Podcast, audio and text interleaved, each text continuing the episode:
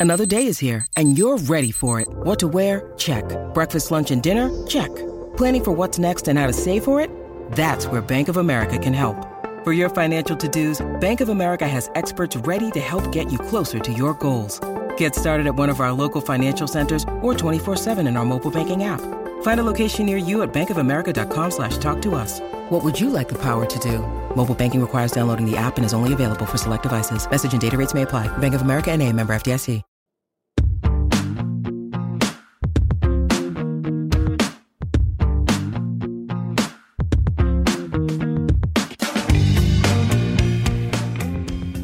To Hey YA Extra Credit. Every other week, opposite the main Hey YA podcast, we'll bring you a short form podcast, either as a book club discussion with a beloved YA author or as a look at some excellent backlist YA books for your TBR. I'm Tirzah Price, and today I'm going to talk about working class teens who have jobs. But first, let's hear from our sponsor. This episode is sponsored by Fence Disarmed. The boys of Kings Row are off to training camp in Europe. Surrounded by impressive scenery and even more impressive European fencing teams, underdog Nicholas can't help but feel out of place. With the help of a local legend, though, he and the rest of the team finds it within themselves to face superior fencers, ex-boyfriends, and even Nicholas's secret half-brother, the infamous Jesse Costa. Will Aiden and Harvard end up together, though? The second installment of this original YA novel series by Sarah Rees Brennan explores never before seen drama inspired by C.S. Pacat's Fence comics series. That is Fence Disarmed. Thank you so much for the sponsorship. All right. So, my interest in working class teens who have jobs definitely goes back to my own uh, high school years. But uh, my current interest was sparked by a tweet that YA author Erin Hahn put out a few, I would say a few months back now. And I tried really hard to find it, but I couldn't quite manage to do so. So I'm just going to paraphrase. But basically, the tweet was like, Were you an after school activities teen or an after school job kind of teen? And it really sparked this great little discussion about the importance of representation of teens who have to work. And not just for the summer, not just the occasional babysitting gig, and not like the cutesy job where, you know, they barely put in any hours on the page and like their lives wouldn't be significantly more difficult if they didn't have that job. So I was definitely an after school job teen. I got my first after school job um, when I was a freshman in high school at age 14. You know, about as young as you can get in my state. I had to get a work license through my high school. And I worked fairly consistently throughout high school, although I did participate in one after school activity, which was Quiz Bowl. And I really loved Quiz Bowl because I like trivia, but also it was ideal for me because it only meant met once a week on Wednesdays, which meant that like I could actually work because Wednesdays were just Quiz Bowl practice and meet days. So my senior year of high school, I got my first official job, as in like I actually had to fill out paperwork for the IRS, and that was when I was 17, and it was the total opposite of like the glamorous or cool or cute YA job experience because I was a gas station clerk. And let me tell you, that job sucked. But it was a job and I needed a job and I stuck with it throughout the rest of high school and into, oh, I, I think I finally left that job after my first year of college. So I was there for a couple of good years. And that was when I switched over to the more sort of YA charming job and I worked as a indie bookseller, which was really amazing, but still work. So I think this discussion is important because I knew so many teens who, although they might not have been putting their paychecks to like rent or their parents' mortgage or like groceries week to week, like they had to work if they wanted any money at all or if they wanted a car or a cell phone. And, you know, keep in mind, I went to high school in the late 2000s, and that was before we had iPhones or before anybody but like businessmen had smartphones. So, you know, there were a lot of teens who, you know, maybe they weren't dangling on the edge of a financial precipice, but like they had to work for many practical reasons. And, you know, even as a teen, I knew, you know, which restaurants in town would hire you if you were under 18. And I knew which convenience stores and which storefronts, you know, that you might want to get hired at because, oh, hey, they have really decent hours or like they'll work with people who are still in high school. Like these were things that we talked about because a lot of us had to work. So, and I even knew somebody who, the moment he turned 18, got a factory job in his senior year of high school, and he would work two 12 hour overnight shifts every Friday and Saturday night. So, this is the reality of a lot of teens. I think these experiences are far more universal than we often give credit for. And yet, I find that they aren't often reflected in young adult literature that we see coming out today. Certainly, there are some great books. I'm going to talk about a few of them, but we tend to see teens who grow up poor or, or economically disadvantaged in some way, um, but they don't always have to work or their jobs aren't always a big part of the narrative. And I really wanted this episode to focus on like the experience of work and especially the experience of like working very unglamorous jobs because despite the unglamorous aspects you know there can really be like wonderful sense of camaraderie with your fellow employees or there can be real satisfaction in showing up to work and getting the job done and in earning your own money and making your own decisions about money. You can also learn a lot from these experiences whether they are good or bad and unfortunately it can also cause you to grow up faster than your peers which can bring its own sense of like issues and awkwardness. Like, I will never forget the feeling of having to leave a party early the summer after high school. I had to leave all of my friends um, at a party and head home at like 8 p.m and they were really kind of mean and unsupportive about it. But this was also, I could get up at 4 a.m. for my opening shift at the gas station. And none of my friends had jobs that summer. And it felt really unfair, kind of isolating. But like also, I knew that I had to be responsible and I knew that I needed that job. So that's just what I did. So as a reader and as a YA author, I would really like to see more of these stories explored in YA because there's a lot that work can teach you, especially about, you know, inequality, working class, what to expect of adult life. But it's also a time of discovery. And I think there's a lot of validity in these jobs opening your eyes to what you want out of life, but also what you don't want out of life. So I'm going to talk about five different picks and then I'll give a few sort of rapid fire bonus picks. So my first pick is my Best Everything by Sarah Tomp. And Luisa Mendez has worked at a junkyard her entire high school experience. And now she's graduated and ready to leave it all behind and head off to college. She's leaving her small Appalachian hometown. But then she learns that her father has lost the tuition money that she needs. And it's, you know, summer before college. So it's too late to go and apply for financial aid. So unless she can come up with the money really fast this summer, she is stuck at home for another year. So desperate, she cooks up this really risky and very illegal scheme to make moonshine because it's lucrative. And so, with the help of her friends, she sets out doing this. But while making moonshine may be manageable, selling it is actually dangerous and things don't go to plan. Um, I like to call this kind of like the breaking bad of YA. It was a really excellent book about, you know, what desperate people do when they need money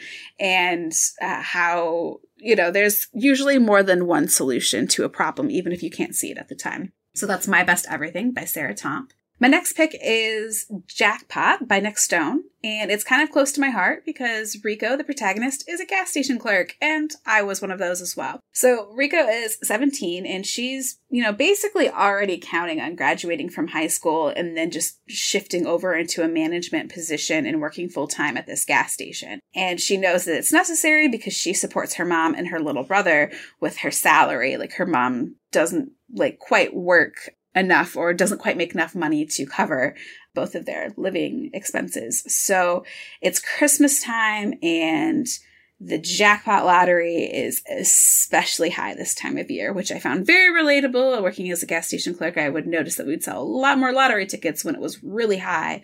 And uh, you know, all sorts of people are coming in and buying tickets, even people who might not normally buy tickets.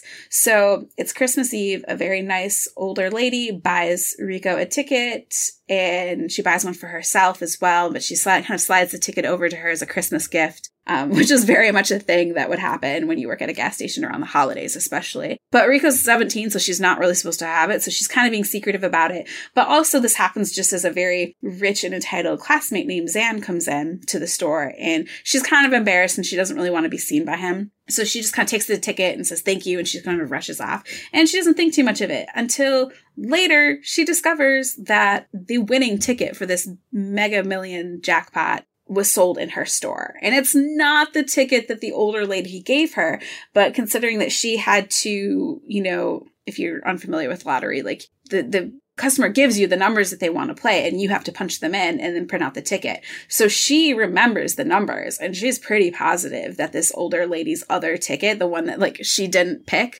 is the big millionaire winner. But the tickets never cashed in and it's all over the news. Like, you know, there's one more winning lotto ticket out there and nobody has has basically nobody's claimed it. So she decides that she needs to enlist the help of Zan because he was there when that woman came into the store and they need to find this woman and encourage her to cash it in. And perhaps, you know, if Rico's repaid for her kindness and letting this older lady know that like, hey, you have a winning lottery ticket, then, you know, that wouldn't be the worst thing ever because she could sure use the money. So I really like this book because it is a really fascinating sort of exploration of like what happens when you have somebody who desperately needs money, somebody who comes from money, all of the problems and the issues that are associated, you know, with that and like the awkwardness that can come with that. But they're also looking for this lottery ticket that would hopefully, you know, really change lives. And, you know, it doesn't do that thing where so much of conventional wisdom is like, oh, you know, money can't buy happiness. Money doesn't solve all your problems. Well, you know, Rico knows that money would solve a lot of her problems, not all of her problems, but a lot of them.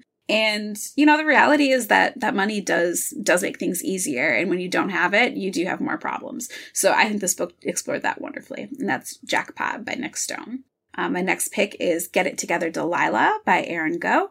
And Delilah Green is an Australian teen who lives with her dad and works in his cafe, The Flywheel, after school.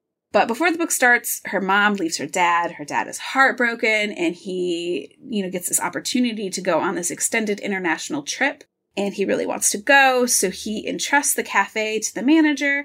He entrusts Delilah to friends and he basically takes off.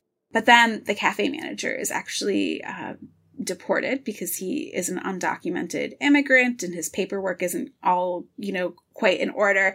And Delilah finds herself sort of dropping out of school, not completely, but pretty much dropping out of school to run the cafe and keep it going because she doesn't have it in her to tell her dad to come back early. And, you know, this is the family business and it's also, you know, their only source of income. So she's really got to keep it going. But the cafe, unfortunately, is not doing so hot and she's working around the clock to keep it going. She's trying to keep school off her back and you know they're trying to get her to come back to school and she doesn't want to. Um, she also is bullied at school. There's some mean girls that she's trying to stay away from. But most of all she's trying to stop herself from thinking about rosa who is this beautiful flamenco dancer who performs at the restaurant across the street and she can't stop thinking about so that is Get It Together, Delilah. It was published in Australia as The Flywheel. It's written by Erin Go. And I love this book. I also, side note, loved her other book, Amelia Westlake is Not Here. So my next pick is Permanent Record by Mary H.K. Choi, and this is one of those YA books that features a slightly older protagonist, um, but it's still YA. So it's about Pablo, who is 19 or 20, and he works overnight shifts at a bodega in New York City since he dropped out of NYU, and he has a lot of money problems, as in, like, he's in deep with credit cards. He's not great about not spending money he doesn't have. You know, his parents, his mom does pretty well, but she's not going to support him. His dad is not super rich and he know he kind of is afraid of asking for help and he's trying to make it work on his own and he knows that he doesn't you know, he doesn't have anybody who's just going to completely bail him out. But he, even still, he just won't ask for help. So his life changes when a pop star walks into the bodega in the middle of the night and they kind of share this weird moment that gradually turns into a relationship. But he's not 100% honest with her about his money problems or the fact that he has had to drop out of school, which creates some tension. I really like this book because it is a depiction of somebody working a job that is not glamorous, but you know, you just, you've got to make that money. And sometimes it is difficult because your job demands a lot of you when your friends or the people you're hanging out with aren't having those same worries. So that is a great book about that. And that is Permanent Record by Mary H.K. Choi. Um, my final pick is Please Ignore Vera Dietz by A.S. King. And like, this is just, I think, one of those books that's destined to become a modern classic, in my opinion. Um, I love it so much. It's A.S. King's second novel. Um, so Vera Dietz is the protagonist, and when the book starts, she's not in a great place. She was secretly in love with her best friend Charlie, but he dies before the book begins. And at the time of his death, they weren't exactly friends because he'd fallen in with a crowd that Vera hated. And let's just say that the feeling was mutual. So she works at a pizzeria as a pizza delivery driver. And, you know, she's not very rich. Like her family is, is kind of, I would say, lower middle class. Her parents are split up and she lives with her dad and he's doing his best, but, you know, sometimes that is not that it's not good enough, but they just aren't really connecting at the beginning of the book. So this is very much a grief novel because Vera is grieving the loss of Charlie. She's got a lot of sort of self-hate and a lot of, she feels very conflicted about a lot of things. And she must, over the course of this book, confront the past and learn how to make better decisions. And I really enjoyed that her job as a pizza delivery driver was really a big part of her story. And she spends a lot of time at that job. So that is Please Ignore Vera Dietz by A.S. King. Some quick bonus recs. Charming as a Verb by Ben Philippe is about a guy who walks dogs um, as an after school job, but the twist is that he does it through an app that he actually built. And so he's kind of double dipping because he's making money from this web service, but also as a dog walker. Some Girls Do by Jennifer Dugan is a book I recently finished. And one of the protagonists, you know, she, her family is quite poor and her mom is determined that she competes in beauty pageants. And so she must teach dance lessons and really work hard there to kind of make up money so she can do these beauty pageants that her mom insists on. And she also fixes up cars on the side. And then shout out to Story of a Girl by Sara Zarr. It's been forever since I read that book, but I do clearly remember that that protagonist had a job at a pizzeria. And that was pretty, you know, significant to the plot. And then finally, The Babysitter's Coven by Brittany Williams is a really great book about a girl who has a babysitter's club. And she's very serious about her babysitter's club. She's got standing clients. She's very organized. This is not just the teen who babysits on the side occasionally. Um, she's really quite intent on building up her little business. And there's also some supernatural shenanigans. So those are all great books that I recommend as well. Thank you to today's sponsors for making this show possible. You can follow me on Instagram and Twitter at Tirzah Price. I would love to hear your recommendations for working class teens who have jobs in YA. I'm always open to that, so give me a shout. And then thank you to Jen Zink, our audio editor, for making Hey YA sound great. We will see you again next week for the main podcast. And until then, happy reading.